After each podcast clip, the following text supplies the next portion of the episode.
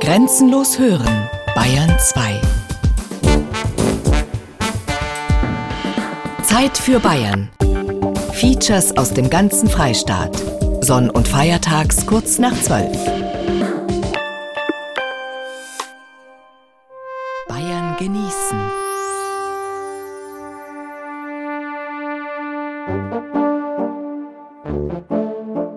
Triebe. Bayern genießen im Mai mit Gerald Huber.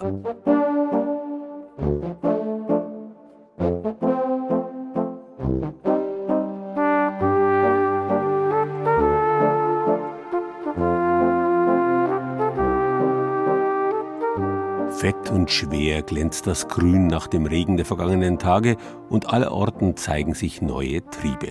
Auch wenn man derzeit keinen Hund vor die Tür treiben will, wenn das kalte Wetter derzeit tatsächlich schon die Eisheiligen sind, wofür manches spricht, dann könnten wir demnächst das Schlimmste überstanden haben und ein hoffentlich schöner Mai vor der Tür stehen.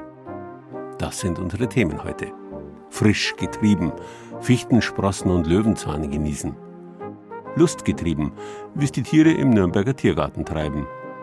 Umtriebig, frostharte Feigen aus Bayern. Weintriebe, Neues aus Weinfranken. Veredelte Triebe. Im Allgäu werden jetzt Obstbäume gepelzt. Triebgesteuert mit den Triebwagen der Tram durch München. Das alles in der kommenden Stunde Bayern genießen.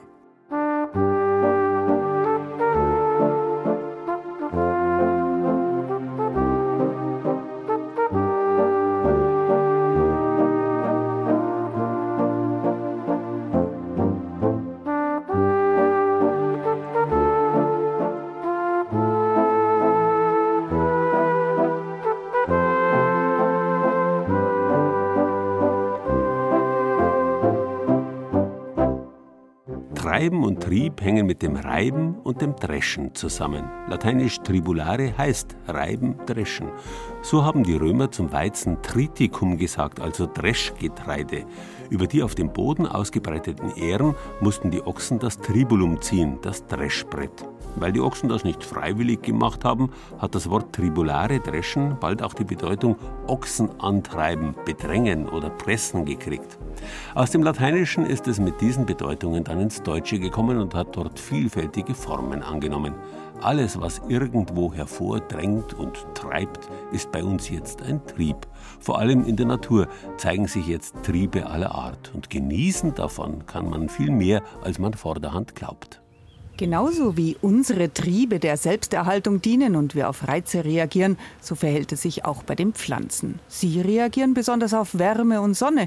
Da explodieren sie jetzt hier in der Natur. Wo das Licht hingeht, sieht man, dass alles raus will und schirbt. Gell? Zielstrebig gehen die Kräuterpädagoginnen Heidi Huber und Petra Hölzel in eine völlig unscheinbare Ecke des Gartens in Benediktbeuern. Wo die meisten nur Unkraut sehen würden, brechen sie in wahre Begeisterungsstürme aus. Das war ja so hier, das ist ja auch. Da sieht man jetzt auch die Veilchen und da sieht man die Brennnessel. Das ist auch ganz ein kleiner Trieb. Aber so sind sie halt am besten, weil sie da noch ganz jung sind und am zartesten. Die Veilchen im Salat, der Bärlauch im Pesto, der Spitzwegerich als Sirup. Egal, ob's uns umtreibt, wir im Frühling triebgesteuert umherstreunen oder dank der Müdigkeit, die man dieser Jahreszeit zuschreibt, antriebslos in der Ecke hängen, die frischen Triebe der Natur können uns wieder ins Gleichgewicht bringen und neuen Schwung geben. Da schießt ja alles so raus und da sieht man, was da für eine Kraft in den Pflanzen drinnen steckt, wenn man allein einen Löwenzahn anschaut das haben Sie bestimmt auch schon gesehen, dass der gleich eine Teerdecken durchbrochen hat.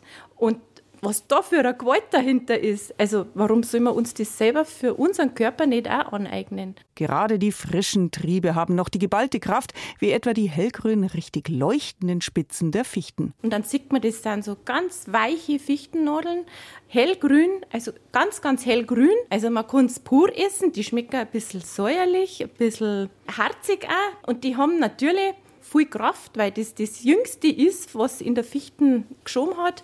Ich weiß, wir sind mal im Berg gegangen und wenn man dann keine Brotzeit mehr hat und der Weg dauert und dauert, bis man an die Hitten kommt, dann haben wir schon öfters Fichtenspitzen einfach lang im Mund kauen. Das gibt Kraft. Man kann sie aber auch verarbeiten. Also was ganz fein ist, das ist, wenn man diese Fichtenspitzen in Zartbitterschokolade tunkt. Wie ein Dessert oder ganz eine schöne Garnitur auf ein Eis. Oder eher als Medizin, als Hustensaft. Da nimmt man ungefähr ein Liter Maß Fichtenspitzen und das gießt man mit kaltem Wasser auf. Wenn es gekocht hat, stellt man es zur Seite und lässt es ja, eine Stunde ziehen.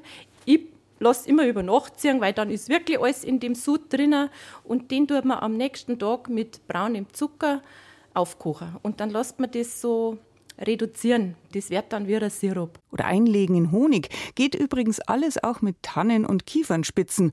Und auch mit den Trieben des Spitzwegerich lassen sich gute Hustenguttel machen, wissen die Kräuterpädagoginnen in Benediktbeuern.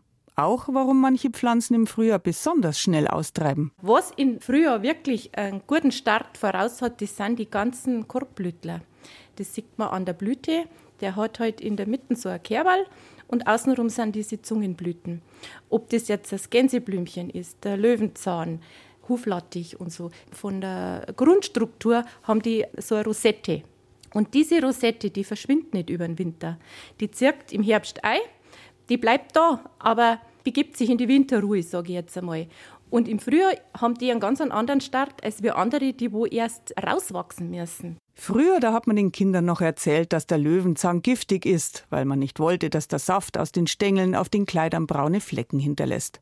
Heute wissen die Kinder, etwa ein paar Kilometer weiter im Bauernhofmuseum auf der Glendleiten, dass man einiges essen kann, was da in der Wiese wächst. Gänseblümchen kann man essen. Hast du schon mal probiert? Nö, noch nie. Auch in einen Salat essen, wenn es einem schmeckt. Bärlauch, oder? Und Waldmeister? Löwenzahn zu Gelee machen?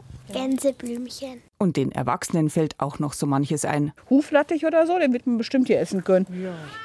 ja. Brennnesseln? Die Brennnesseln, genau. Was ist das hier? Das ist Ehrenpreis oder so, ne? Oder Gundermann?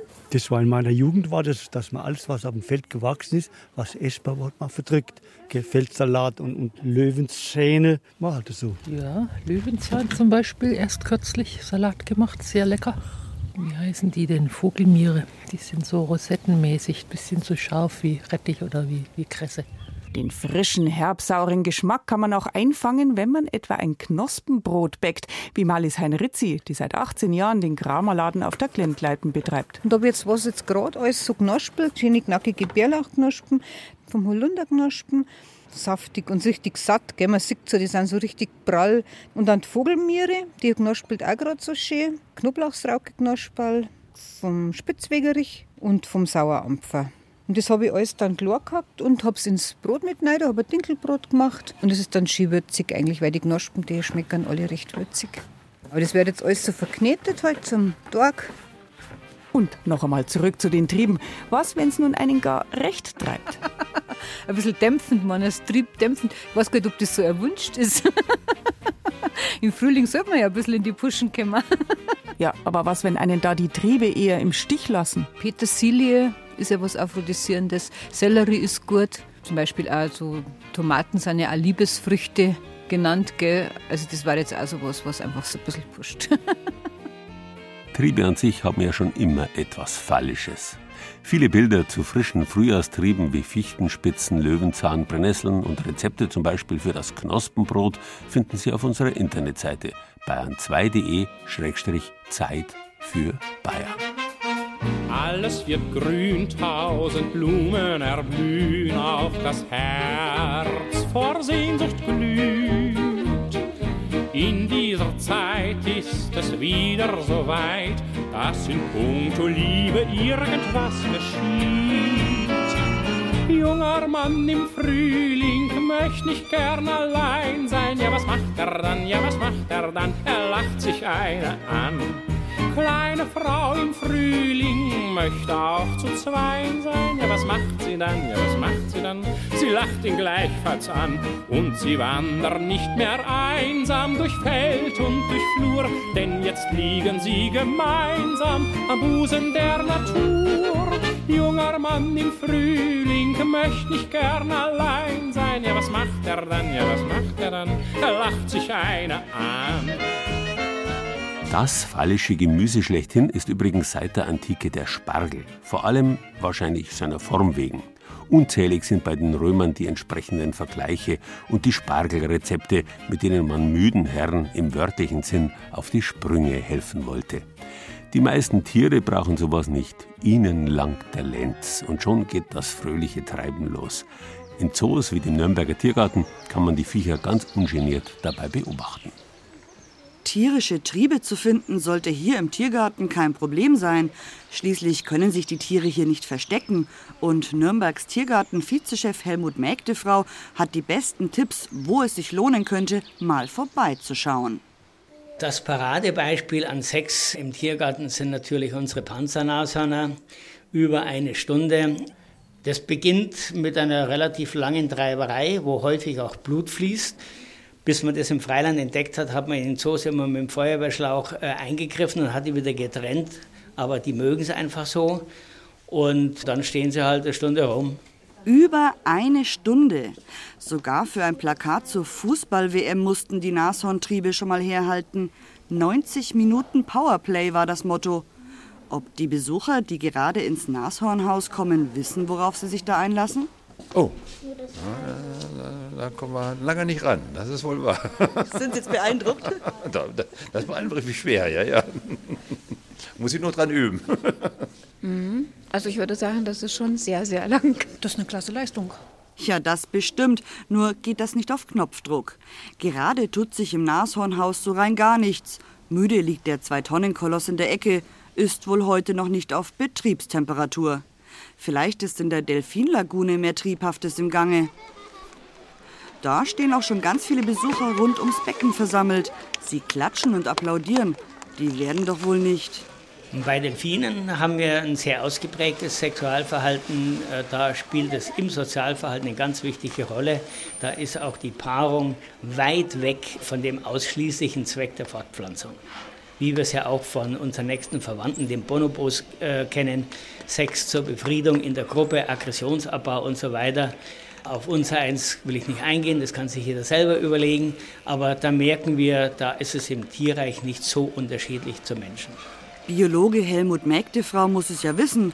Nur im klaren Wasser der Delfinlagune, da ist es wohl gerade eher der Spieltrieb, dem Moby und seine Artgenossen nachgehen.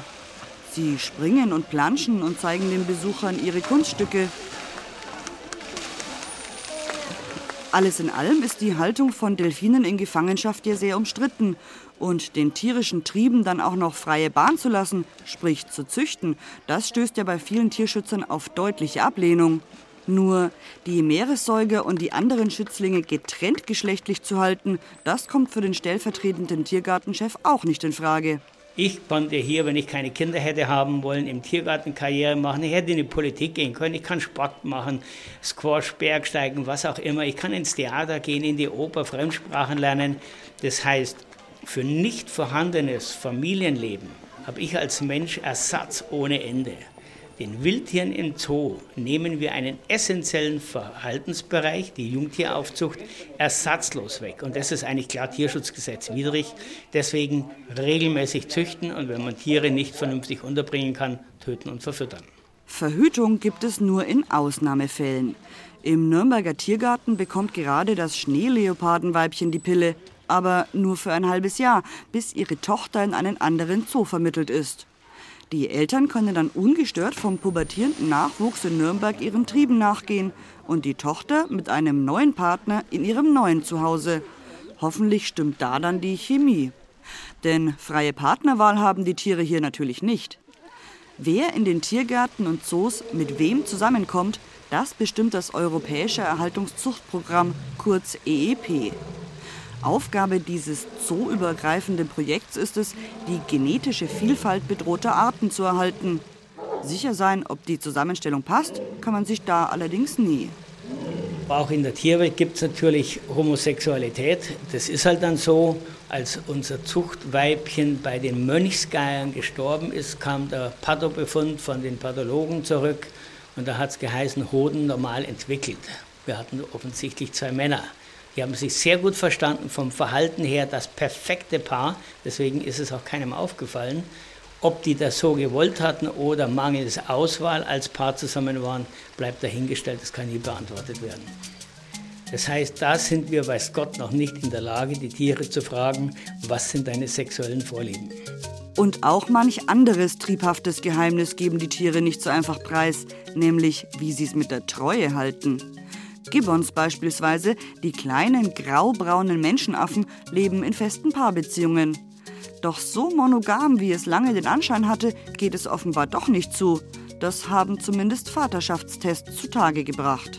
Die Gibbons, obwohl sie dauerhaft fest als Paar zusammenhalten, gehen fremd, das kracht. Aber auch da wieder klare biologische Hintergründe. Zum einen der ganz feste Zusammenhalt als Paar garantiert den Erhalt des Reviers, garantiert die Aufzucht von dem Jungtier. Deswegen ist das nach wie vor ganz wichtig. Fremdgehen bringt mehr genetische Durchmischung. Man soll sich halt nicht dabei erwischen lassen, auch die Gibbons nicht. Auch von mir nicht. Denn wohin ich auch schaue, erwischen lassen will sich heute kein Tier von mir beim Ausleben seiner Triebe. Das Nashorn schläft, die Seelöwen planschen, die Pinguine zeigen mir die kalte Schulter und die Zebras grasen gemütlich vor sich hin. Dabei hatten andere Tiergartenbesucher offenbar mehr Erfolg bei der Erkundung der tierischen Triebe. Bei den Affen. ja. Definitiv bei den Affen. Also sie haben äh, natürlich erstmal innig gekuschelt diese Totenkopfäffchen, die waren sehr nähesuchend. Wir legen den Schwanz um uns gemeinsam. Das sieht dann so aus, dass sie so süß zusammen schmusen. Die sind dauernd ständig zusammen und gehen auch überall zusammen hin und fressen zusammen. Bei den Flamingos. Die haben ihre Nasen aneinander gerieben und miteinander so gerangelt, geschnäbelt. Der Löwe und die Löwin, die schauen schon einander nach. Ne? und kommen auch aufeinander zu. Manchmal scheint man eben einfach ein bisschen Geduld zu brauchen und zur richtigen Zeit den richtigen Aussichtspunkt. Apropos, bei den sibirischen Tigern in Nürnberg, da soll es bald soweit sein.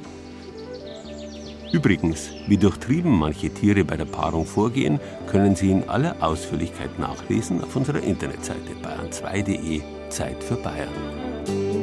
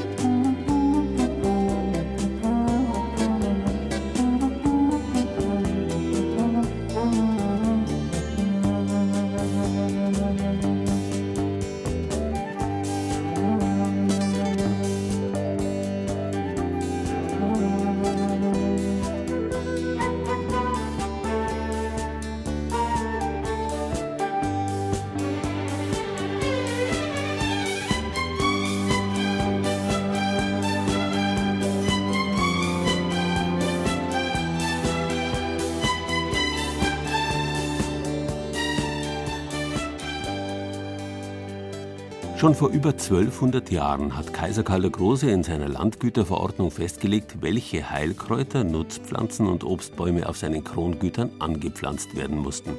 Darunter waren auch bereits Feigen. Im warmen Klima des Hochmittelalters dann waren Feigen nördlich der Alpen weit verbreitet. In manchen Weinbauregionen haben sie bis heute überlebt. Wie der Wein sind sie danach in altbayerischen Gärten selten geworden. Der Baumschulgärtner Anton Plattner aus Aldersbach im Landkreis Passau aber hat sich so lange mit Feigen beschäftigt, bis er vor etwa 30 Jahren die Bayernfeige Violetta gezüchtet hatte. Eine Sorte, die Fröste bis minus 20 Grad vertragen kann. Also, ich habe jetzt da zwei Glasel. Den einen ist der Feigengeist und den anderen ist der Feigenbrand. Die klare Flüssigkeit in beiden Gläsern duftet leicht nach Feige, und beim ersten Schluck erscheint das Bild von den saftigen Früchten mit ihrer violettgrünen Schale und dem roten Fruchtfleisch vor dem inneren Auge. Mild, gell? Man muss ihn schon am Gaumen hinten zirkulieren lassen ein bisschen. Die Hand nicht scharf, die Hand brennen nicht. Es ist einfach was Edleres. Anton Plattner ist ein Genießer. Wenn er vom Geschmack seiner Feigen erzählt, kommt er ins Schwärmen. Das Beste ist eigentlich eingelegte Feigen, also in Alkohol eingelegt mit brauner Kandiszucker und dann ein Vierteljahr drin stehen lassen und dann so geviertelt mit bestimmten Sekt aufgegossen. Oder gebackene Feigen, das heißt also in einer Pfanne mit Butter, mit einem bestimmten Weißwein, mit einem Cognac Ich weiß nicht, was für Gewürze noch reinkommen. Das macht meine Frau recht gut. Und dann haben die gebacken und dann zu Vanilleeis und Sahne. Das ist göttlich. Anton Plattner aus Haag bei Aldersbach ist aber nicht nur ein Genießer, sondern auch Gärtner mit Leib und Seele. Aus einem Stadel und eineinhalb Tagwerk Land hat er eine Baumschule geschaffen, die heute nach Japan, in die USA und ganz Europa exportiert. Exportschlager ist die Bayernfeige Violetta. 220 Gartencenter allein in Europa vertreiben sie. Und mich freut es natürlich, wenn ich am Fernseher einen Film sehe, wo wieder der Feigenbund steht. der Terrasse und so weiter. Und das gehört dazu, heute ist man nicht mehr in. Sogar ein paar Brocken Japanisch hat der niederbayerische Gärtner wegen seiner Feigen inzwischen gelernt, denn er verkauft sie bis nach Japan. Beim Dringer Kampai oder Doso, das ist Bitte. Domo arigato ist Danke. Die Geschichte der Bayernfeige Violetta aber beginnt mit Anton Plattners Großmutter. Die Feige stammt ursprünglich von meiner Großmutter. Wenn ein normaler Winter war, hat nichts gefallen. Und wenn es ein ganz strenger Winter war, dann hat es wieder zurückgefriert. Der Hof der Großmutter mit Kakteen, Palmen und eben der Feige hat den kleinen Anton fasziniert. Von ihr hat er das Gärtnergen. Als er vor 35 Jahren mit seiner Baumschule begonnen hat, kam auch die Faszination Feige. Ja, da habe ich was geerbt von der Feige, als Enkel sozusagen. Dann sind wir auch Jahre nach Italien gefahren und, und haben dort das recherchiert. Ja, die halten eigentlich 9 Grad aus in Italien. Und meine habe ich draußen vergessen gehabt, einmal bei 19 Grad minus, drei Tage und drei Nächte. Und die waren so Stein und Bein angefroren, dass man es nicht mehr weggebracht hat vom Topf. Dann haben wir es in einen Schuppen da, auch nicht frostfrei. Und im Frühjahr haben die alle wieder raus drin. Haben wir gedacht, hoppla, das ist was anderes. Das ist was Interessantes. Und da haben wir dann nachgezüchtet und natürlich schöne Formen und, und Wüchsige, nicht nur Strauch, sondern auch schöne Wüchsige und mehr Früchte. Wir stehen vor einem Feigenstrauch an einer Wand der Gärtnerei an einem Spalier. Er ist über zwei Meter hoch, an den dünnen, geraden Ästen sind nur wenige winzige Blätter und viele etwa fingerhutgroße Feigen. Diese Äste mit den Früchten, das sind die Triebe des vergangenen Jahres. Fast einen Meter wachsen die Triebe jedes Jahr. Nach wenigen Jahren werden aus kleinen Pflanzen riesige Sträucher, so wie bei Eva und Alfons Kasberger in Passau. Fallen tut es mir weniger, weil ich kann mein Auto in die Garage reinkommen im Sommer, weil das jetzt dort Garageneinfahrt ist. Ganz ernst meint Alfons Kasberger das nicht, denn er liebt den Geschmack der Feigen und isst sie im Sommer schüsselweise. Auch für seine Frau sind die Früchte das Wichtigste. Schmecken muss. Und jeder isst es gern. Und Marmelade kann es machen. Nachbarn freuen sich, wenn sie was kriegen. Ende Juli, spätestens Anfang August sind die Feigen reif, bestätigt Gärtner Anton Plattner. Die Feige ist eine reine Tafelfrucht, die muss man sofort verarbeiten. Ist süß, ist ganz weich. Und das im Feinkostladen kaufen können, die hält da mindestens drei Tage. Und die kann natürlich nicht so weich sein, die darf gar nicht so weich sein, weil die, wenn sie jetzt in eine Tupper-Schüssel einlernt, nach ein paar Stunden schmeckt es schon säuerlich, weil es einfach sofort Gern anfängt. Weil es viel Zucker, viel Saft und so weiter. Jetzt im Frühjahr sind die Früchte Fingerhut groß und gut zu sehen, weil die fünffingerigen Blätter noch klein sind. Ungewöhnlich ein Strauch, an dem viele Früchte, aber kaum Blätter hängen, sagt Eva Kasberger. Die meisten Leute wissen gar nicht, was es ist. Die gehen her und sagen, was ist denn das? Schauen sie an, die können es gar nicht glauben. Wunderschöne Blätter, also nicht wie beim Apfelbaum, wo es dann im Federrecher, die kannst du nehmen, das sind Riesenblätter. Wunderbar zum Wegräumen, also vom Saustall her überhaupt nicht. Die Bayernfeige in der Garageneinfahrt der Kasbergers steht schon viele Jahre hier in Passau und ist unverwüstlich. Ich darf es nicht sagen, aber es ist fast wie Unkraut. Nein, weil es immer wieder kommt, auch wenn es ein bisschen zurückfriert. Kann passieren, wenn der Winter hart ist, aber es ist wie Unkraut. Jetzt freuen sich die Kasbergers aber erst einmal auf den Sommer und auf die Früchte ihrer Feige. Die galten schon vor 7000 Jahren als sinnlich machend. Alfons Kasberger lächelt. Ich habe noch nie ein Problem gehabt. Und auch Gärtner Anton Plattner lächelt bei der Frage nach der Feige und den Trieben. In Asien, sprich arabischen Ländern, gilt ja die Feigen als Aphrodisiakum. Bei uns gibt es heute etwas Modernes. Tatsächlich, die gebackene Feige mit Vanilleeis und Sahne, also sinnlicher geht es fast nicht mehr. Gell? Das Geschmackserlebnis ist so fantastisch. Gell? So fantastisch ist es vermutlich auch deshalb, weil alles, was man nicht immer haben kann, unsere Lust darauf besonders weckt. Bayern genießen. Das Zeit für Bayern Magazin. Jeden ersten Sonntag im Monat. Rezepte, Tipps und Beiträge gibt's auch als Podcast unter bayern2.de.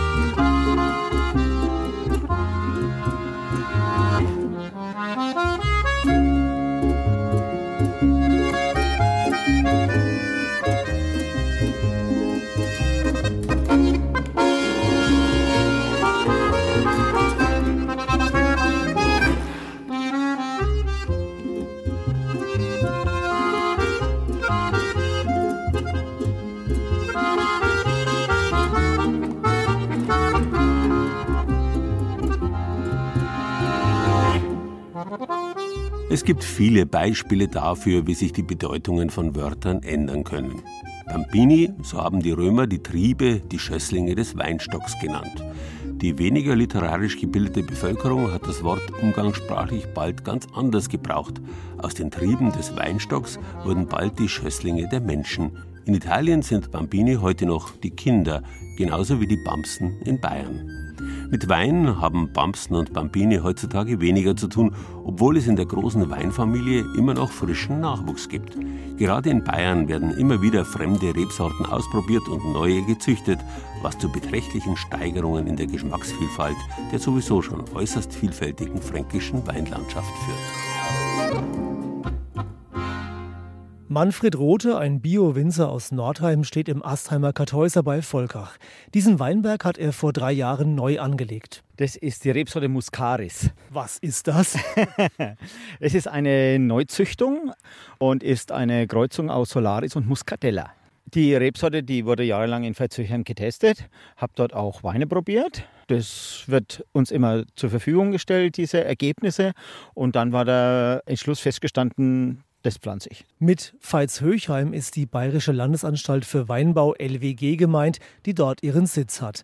Josef Engelhardt ist bei dieser LWG Weinbautechniker und noch ein bisschen mehr. Ich bin Ampelograph und Ampelographie ist die Sortenkunde von den Rebsorten. Die Landesanstalt für Weinbau hat eigene Weinberge. Dort sind die verschiedensten Rebsorten angepflanzt, unter anderem für die Deutsche Genbank Reben. Während private Rebschulen und andere Landesanstalten neue Rebsorten züchten, geht die LWG in Veitshöchheim ihren ganz eigenen Weg. Wir blicken nach vorne, aber auch zurück, sagt Vizepräsident Hermann Kolesch. Franken hat die höchste Dichte an alten Rebanlagen mit acht Hektar, teilweise bis 200 Jahre alt, und schauen, was sind da mit Vogelfränkisch, Bukettrebe, Heunisch? Sind das Rebsorten, die vielleicht önologisch, weinbaulich, mit dem Qualitätsverständnis total moderne Weine geben können. Und das ist doch die bessere Geschichte, das ist doch die bessere Glaubwürdigkeit, als wenn wir sagen, wir pflanzen überall Chardonnay, wir pflanzen überall Merlot. Alte Rebanlagen sind nicht selten ein Sammelsurium der verschiedensten Rebsorten in einem Weinberg. Und da äh, haben wir überraschenderweise in alten, hundertjährigen Weinbergen in Franken Mittelaltersorten gefunden, wie Fadel Fränkisch oder die Mohrenkönigin oder der Hattblau. Diese Sorten galten eigentlich schon als ausgestorben. In solchen alten Weinbergen tauchte auch die Bukettrebe wieder auf, die nun nach Versuchen in der Landesanstalt wieder ihren Weg zurück in die fränkischen Weinberge findet. Die Bukettrebe ist eine uralte Neuzüchtung von Sebastian Englert aus Randersagger von 1840. Die wurde jetzt mit 1000 Stock vor zwei Jahren in Sommerhausen gepflanzt und wir pflanzen heuer auch 500 Stock im Steilhang, weil das eine sehr spät reifende Sorte ist. Reift erst nach dem Riesling und ist jetzt interessant für die Klimaerwärmung. Der Rebexperte Josef Engelhardt erklärt diesen Zusammenhang am Beispiel Silvaner. Der wurde schon vor 100 Jahren in der Züchtung optimiert und auf Ertrag getrimmt. Damals entschied man sich für den grünen Silvaner. Und dabei hat man den gelben Silvaner vergessen und der hat kleinere Trauben, kleinere Beeren, aber eine bessere Weinqualität. Und der wäre fast verschwunden gewesen, aber in alten Silvaner Weinbergen haben wir ihn noch gefunden und daneben auch noch den roten Silvaner und der blaue Silvaner wurde ja schon vor 20 Jahren gerettet sozusagen. Heute müssen die Winzer ihren grünen Silvaner im Weinberg von Hand ausdünnen, um hochwertiges Lesegut für ihre Weine zu erhalten. Die alten Silvaner-Sorten erweisen sich jetzt als ideal, findet Hermann Kolesch. Vor zwei Jahren konnten wir der Weinwirtschaft zwei veränderte Silvaner aus diesem Genreservoir Reben zur Verfügung stellen, die eben wenig Ertrag bringen, 40, 50 Hektoliter, also Premiumweine, lockerbeerig sind, weniger Pflanzenschutz brauchen der Winzer muss keine Ertragsregulierung machen, das spart Zeit, spart Geld und es ist ein Silvaner. Die Klone alter Rebsorten werden in der Landesanstalt für Weinbau also selektiert, gesichert und gerettet für die Zukunft. Die neuen pilzwiderstandsfähigen Rebsorten, die ebenfalls in Veitshöchheim getestet werden, sind aber genauso wichtig. Die neue Generation heißt Muscaris, Sauvignon Gris, Cabernet Blanc, aber auch Donauriesling. Und die ältere Generation, die ist ja bekannt wie Regent, ist ja bekannter Rotwein. Oder auch Johanniter ist auch mittlerweile Standardsorte von den pilzwiderstandsfähigen Sorten. Vor allem auf diese neu gezüchteten Rebsorten setzen Bio-Winzer wie Manfred Rote. Sie müssen ihre Reben nicht mehr spritzen. Der Mehltau ist es an für sich, was uns Winzern den Schweiß auf die Stirn treibt, sozusagen. Der Muscaris hier steht jetzt drei Jahren ohne jede Behandlung und mein Helios steht seit zwölf Jahren auf der Höhe der Hallburg auch ohne jede Behandlung. Für unsere fränkische Verhältnisse sind die Piwis praktisch gesehen pflanzenschutzmittelfrei. Die Piwis sind die? Piwis sind die pilzwiderstandsfähigen Rebsorten. Josef Engelhardt, der Ampelograph, glaubt, dass die alten Rebsorten in den nächsten Jahren eine Art Renaissance erleben werden. Doch, sagt er, die Winzer, nicht alle, aber einige, werden diese Chance erkennen. Vielleicht sogar wie früher im alten Satz. Der alte Satz ist eine sehr interessante Geschichte, weil man kann es äh, gut äh, mit der Musik erklären. Ein äh, reinsortiger Weinberg ist wie eine einzelne Geige, wo spielt und ein gemischter Satz ist dann wie ein ganzes Orchester. Wo Sie die neuen fränkischen Rebsorten ausprobieren können, das finden Sie auf unserer Internetseite bayern2.de-zeit für Bayern. Ich sehe Kirsch in der Blei,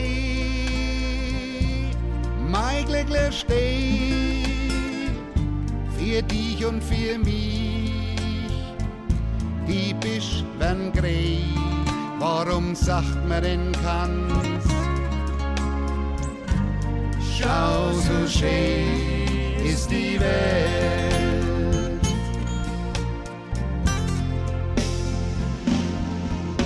Die Farben von einem Regenbogen kennt's schon aus Hollywood.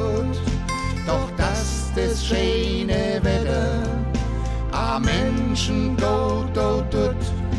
Was doch bloß, wenn der Bär auf der Straße kommt daher und sagt freundlich Grüß Gott und dein sind fort. Ich habe es schon erwähnt, Treiben hängt ursprünglich mit Dreschen und Drängen zusammen. Erst in zweiter Linie hat man das Wort auch für Dinge gebraucht, die aus sich heraus irgendwo hervordrängen. Für diesen Vorgang gibt es aber noch eine zweite, uralte Wortwurzel. Wie würden Sie zum Beispiel folgendes Geräusch nennen? Richtig, Pling. Mit so einem Geräusch verbinden wir beispielsweise etwas plötzlich Erscheinendes, etwas, das auftaucht. Und wie sagen Sie zu diesem Geräusch? Richtig, das sind Blasen, die blubbern. Die lautmalerische Wortwurzel bl oder bull, wie in pling oder blub, funktioniert heute noch genauso gut wie in den allerersten Sprachen der Menschheit. Und sie steckt in vielen Wörtern drinnen, die etwas Hervorquellendes oder Pochendes bezeichnen. Die Blase, das Platzen, der Puls, der durch die Haut zu spüren ist, oder der Pilz, der aus der Erde hervordringt, gehören in diese Reihe. Aber auch der Pelz, dessen Haare durch die Haut kommen. Auch der Bolzen gehört dazu und das Pelzen von Obstbäumen. Bei diesem Vorgang, zu dem man außerhalb Bayerns auch Pfropfen sagt, werden edle Obsttriebe einem weniger edlen, dafür robusteren Stamm eingesetzt. Ende April, Anfang Mai, bevor die Knospen hervorbrechen, ist die beste Zeit dafür. So kommt beispielsweise der Pomologe, also Apfelexperte, Anton Klaus aus Oberneufnach im Unterallgäu zu rund 500 Apfelsorten in seinem Garten. Ich säge jetzt mal diesen Ast ab. Und der kriegt ab der Stelle jetzt ein weißes Seidenhemdchen drauf. Anton Klaus hängt nicht etwa Kleidung an den Baum, er veredelt einen Ast mit einer alten Winterapfelsorte. Der Pomologe gibt sich beim sogenannten Pfropfen große Mühe, denn der Baum soll nicht unnötig leiden. Behutsam macht er sich am Ende des abgesägten Asts zu schaffen. Da wird jetzt dieser stumpfe Schnitt oben in den Ast gemacht. Das heißt, das Messer wird stumpf reingedrückt auf einer Länge von ungefähr 5 cm.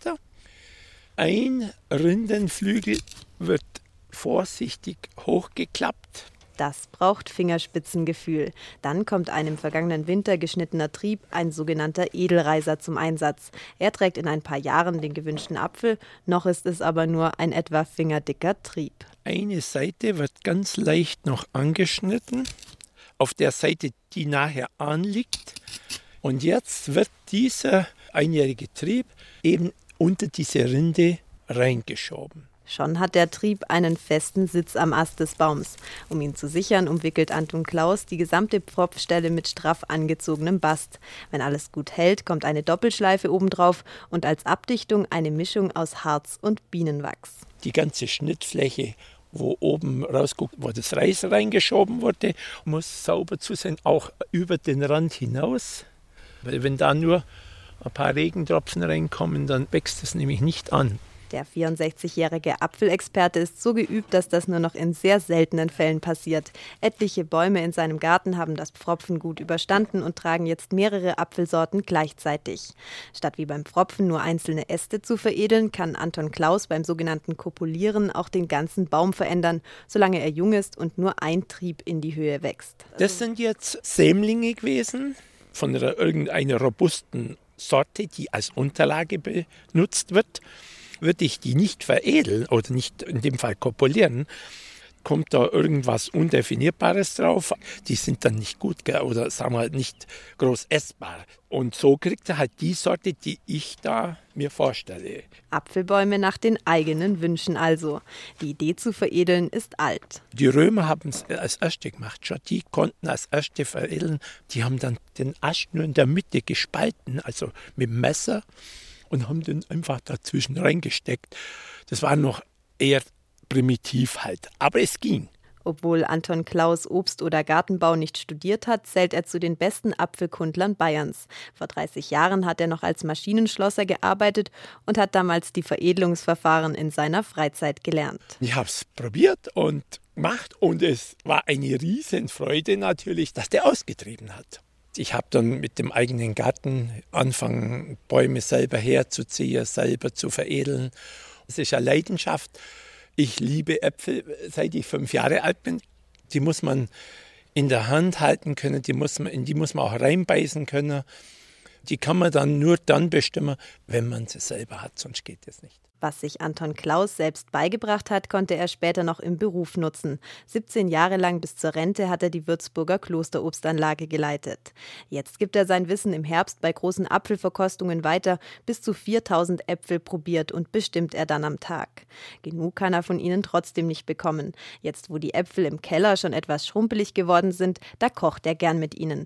Neben Klassikern wie Blaukraut mit Apfel oder Apfelkuchen hat er ein Lieblingsgericht: Curryfisch mit Apfel mit Seelachs oder mit Kabeljau oder mit sonst was kann man das machen. Ein bisschen mit Zitronensaft beträufeln, ein bisschen anbraten in Fett und dann eben aufgießen, nachdem er ein bisschen angebraten ist, mit diesem Apfelsekt. Wer keinen Apfelsekt zur Hand hat, kann auch Weißwein nehmen. Dann geben Apfelstückchen der Soße den Geschmack. Anton Klaus schneidet dazu einen relativ sauren Apfel, Boskop oder Bärläppsch zum Beispiel, in etwa 1 cm große Stücke. Da reicht jetzt ein Apfel, so in der mittleren Größe. Der wird dann mit verkocht, also in der Soße. Später kommt dann noch Sahne dazu, Curry, zwei, drei Zwiebeln rein. Und dann gibt es eine richtig leckere Soße, die bisschen fruchtig, säuerlich schmeckt. Also das, das passt einfach auch zum Curry wunderbar. Damit das Apfelgericht zusammen mit Reis als Beilage nicht blass aussieht, verziert Klaus es mit Kresse oder Safranfäden. Fürs Genießen darf der Apfel für ihn allerdings gerne auch roh sein. Das hat Klaus schon in der Kindheit zu schätzen gelernt. Wir hatten ja früher in der Schule nicht Morgenköpfe als Brotzeit oder sonst was, sondern da gab es das berühmte Schmalzbrot mit Salz und ein Apfel dazu. Und das war's. Und so ist man mit diesen Äpfeln auch in Berührung gekommen. Seither hat Anton Klaus die Begeisterung für das Obst nicht mehr losgelassen. Fünf bis zehn Äpfel isst er am Tag. Kein Wunder, dass er sich im Frühjahr beim Veredeln so viel Mühe gibt. Viele Bäume in seinem Garten tragen Dutzende Sorten und selbst die geben nur einen kleinen Einblick in die Geschmacksvielfalt der Äpfel. Das lernt man, wenn man sich mit alten Sorten beschäftigt. Da gibt es einfach äh, extreme Sachen. Der eine schmeckt nach Heidelbeere, der eine nach Zimt, der andere nach Vanille oder, oder Wurst. Also es gibt alle, alle Geschmacksnoten. Erst heuer habe ich einen gekriegt, der hat total nach Fenchel geschmeckt. Also diese Gewürznoten, das macht es halt dann auch spannend. Wenn es selbst für den Pomologen immer noch was Neues zu entdecken gibt, da kann man es doch kaum erwarten, bis im Herbst knackige rotbackige Äpfel an den Bäumen hängen und man voller Genuss hineinbeißen kann Lieblingsrezept von Apfelliebhaber Anton Klaus für Curryfisch mit Apfel finden Sie auf unserer Internetseite bayern2.de Zeit für Bayern.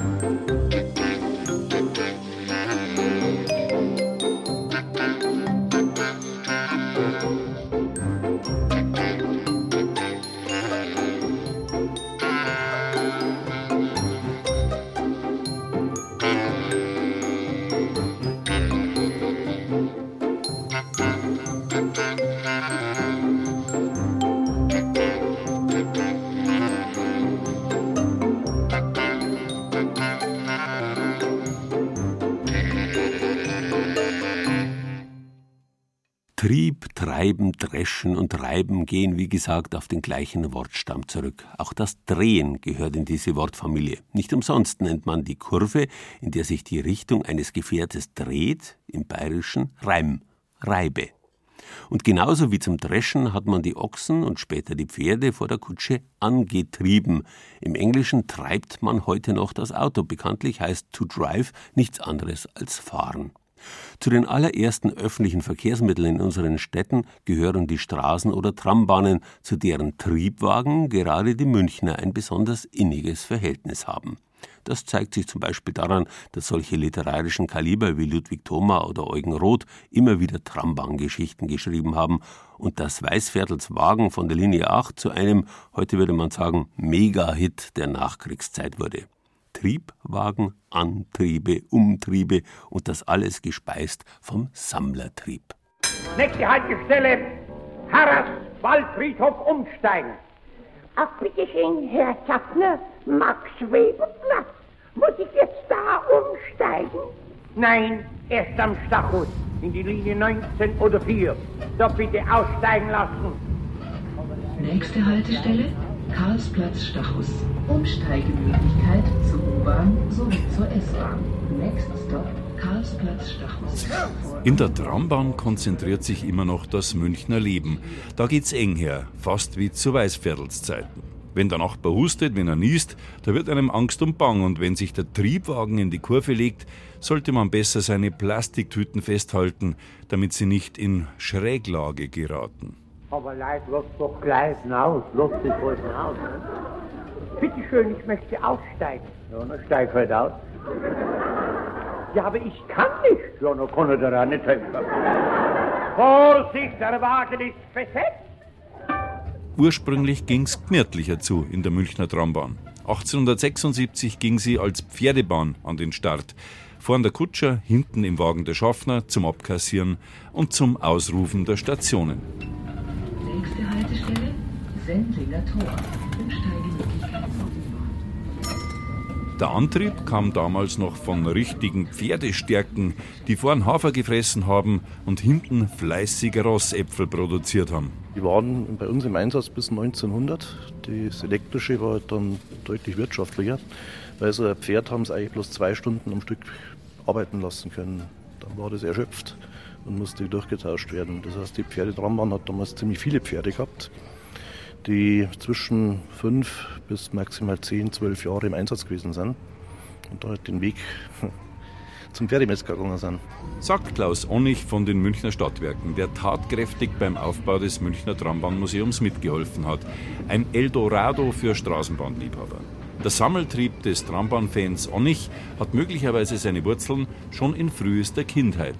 Wir haben früher in der Fraunhofer Straße gewohnt und da sind viele Straßenbahnen durchgefahren. Vielleicht hat mir das Geräusch einfach irgendwie beeinflusst. Und dann denke ich einfach, wie ein kleiner Bub war, bin ich immer auf dem Schoß von der Mama gesessen, auch in so Wegen wie diesen hier. Und vielleicht war das einfach so was, wo ich gesagt habe, ja, Traumbahnfahren ist schön. Aber Leute, lass doch gleich hinaus, ne? Lass dich bald hinaus. In der Fraunhofer Straße, da zittert der Boden schon manchmal, wenn eine Straßenbahn durchrollt. Heute besorgen natürlich schon längst nicht mehr Pferde den Antrieb. Seit über 100 Jahren fährt die Tram als elektrische, ursprünglich mit regenerativ hergestelltem Strom. Die Straßenbahn, ein von Grund auf ökologisch einbahnfreies Verkehrsmittel. Der Strom ist schon über die Isar produziert worden. Das erste Werk, was wir gehabt haben, war das Maxwerk an der Isar. Das sieht man heute noch, wenn man vom Landtag runtergeht. Das ist ein Wasserkraftwerk. Das hat einen Strom vom äh, produziert oder ein Muffatwerk in der heutigen Muffathalle. Und die haben seinerzeit den Strom für die Straßenbahn erzeugt. Der Antrieb ist das eine, aber gebremst muss auch werden im turbulenten Großstadtverkehr, mit Sand zum Beispiel, aber auch mit Widerständen, die der Wagenführer zuschaltet, damit es nicht dauernd mit Vollgas dahin geht. Der Widerstand als Dämpfer des Antriebs klingt fast, als hätte Sigmund Freud seine Triebtheorie von der Trambahn abgeleitet. Geh heute weg, du alter Depp. Der den alten Decken. Du Rotzleffig, du Rotziger. So ein schwindsüchtig Zigarettenbürger, lass uns freikriegen. Wie ein alter Münchner Bürger, der 50 Jahre seine Steuern und Abgaben zahlt hat, da hört sich doch alles auf. Die Linie 8 gibt es zwar nicht mehr, aber es stehen im Münchner Trambahnmuseum natürlich noch die Fahrzeuge, die das Vorbild für Weißviertels geniale Trambahnnummer gewesen sein könnten. Triebwagen mit Holzbänken, emaillierten Hinweisschildern und dem ganz speziellen Geruch, wie ihn halt solche Antiquitäten verströmen. Ja, warum hat der Reißviertel überhaupt Linie 8 so porträtiert? Es hat einen ganz einfachen Grund gehabt. Der Weißviertel hat in Sollen gewohnt. Und der ist immer mit der Trambahn dann von der Bursche Zwiesabel von Sautnerstraße in Stadtneu gefahren. Und da ist eben die Linie 8 zu der Zeit gefahren. Die Linie 8 war zu der Zeit von der Hoffmannstraße in Obersendling bis zum Kurfürstenplatz unterwegs. Nicht bis zum Nordfriedhof, wir sind im Dirdelweiß, da ist die nie vorbeigekommen. Und es war dann in den 50er, 60er Jahren eine ziemlich wichtige Linie, weil die, die Hauptlast des städtischen Verkehrs von der Trambahn getragen worden ist. Also U-Bahn gab es da noch nicht. Ach, bitte schön, Herr Schaffner, Max Weberplatz. Na, erst am Stachel, jetzt lassen Sie ja nur Zeit. So, bitte aussteigen lassen. Erst die Plattform freimachen, bisschen rascher aussteigen. Also ist man sich in der U-Bahn näher gekommen. Gefahren sind die besseren Herrschaften und auch die einfachen Leute. Da kam es natürlich zu Reibungsflächen, die wiederum von den Respektspersonen in Uniform, den Schaffnern, minimiert wurden. Trambahnfahren war seinerzeit noch eine recht kostspielige Angelegenheit. Es war nicht billig. Also die Fahrten haben damals 20 Pfennig gekostet. Dafür hat ein Arbeiter wahrscheinlich schon eine gute Stunde arbeiten müssen. Meine Oma hat mir mal erzählt, die ist 1917 geboren, wie sie Schulmädchen gewesen ist, sind sie dann oft hinten aufgesprungen und hat schwarz mitgefahren als Trittbettfahrer. Was die Schaft natürlich gar nicht gesehen haben, aber sie konnten sich halt die Fahrt nicht regelmäßig leisten. Mikrokosmos Trambahn. Jahrzehntelang eine Männerwelt, nebenbei bemerkt. Frauen wurden als Personal erst akzeptiert, als der Erste Weltkrieg seinen Tribut forderte. Als die Männer reihenweise zur Bayerischen Armee eingezogen worden sind, hat man Bedarf gehabt und hat dann auch das Berufsbild Schaffnerin zunächst mal für die Frauen geöffnet. Als 1919 die Männer aus der Kriegsgefangenschaft zurückgekommen sind, dann haben die, die die Stellen wieder besetzt und dann war das wieder vorbei. Und die haben dann weiterhin bloß als Putzerinnen oder Hilfskräfte eingesetzt werden dürfen. Und Fahrerinnen bei der Trambahn gibt es ja erst seit 1964. Nächste Haltestelle, Fraunhofer Straße. Umsteigemöglichkeit. Freilich, für zarte Anwandlungen war der Triebwagen oder der Gleiskörper nicht ganz der richtige Ort. Oder könnten Sie sich ein Techtelmechtel mit einer Trambahn-Schienenritzen-Reinigungsdame vorstellen, wie sie Ida Schumacher auf die Platzlbühne gestellt hat? Ida Schumacher, die Mutter aller Ratschkatteln? Aber, aber Sie nein, ist mir mal was passiert, das möchte ich auch nicht geben. Da kommt der Besuch von der Herr und macht mir einen Heiratsantrag. Na, gewiss wo? Na, das war so eher gewesen, was meinst du, der hat da vorne dabei gehabt, bis rein zum Marienplatz. Sieh, der war da so frech geworden, dass ich mich bloß noch mit aller Energie wehren hab können. Da hat er das so passen, habe ich gesagt, geh, so fürs Waschel. Eine städtische Angestellte heiraten und mein Kalt versaufen. Das, was du Gesicht hast, da sitzen ja andere Leute. Vorsicht, der Wagen ist besetzt.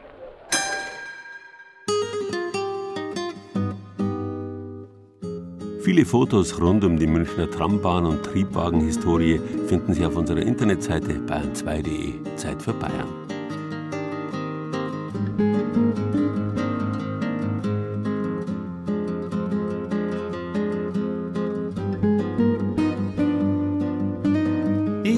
Gebe auf die Linie 8, fahre Straßenbahn, fahre mit der Linie 8 öfter als ich kann, weil es in der Linie 8 ein Mädchen gibt, bin ich verliebt in dieses Mädchen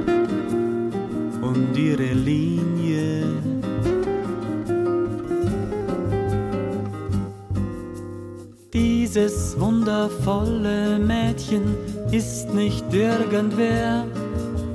Mädchen voller Wunder sitzt ganz vorn als Tramchauffeur.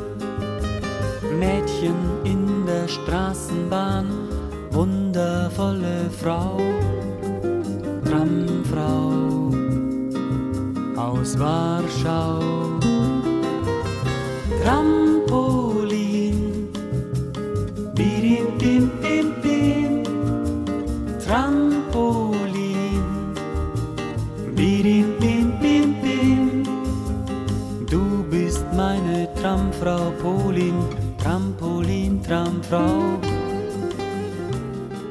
War unser Bayern genießen rund um manches, was man so in Bayern treibt oder was so getrieben wird.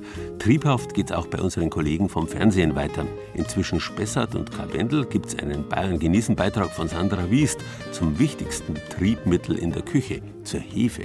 In zwei Stunden auf BR Alpha. Ich wünsche Ihnen einstweilen einen schönen Sonntag.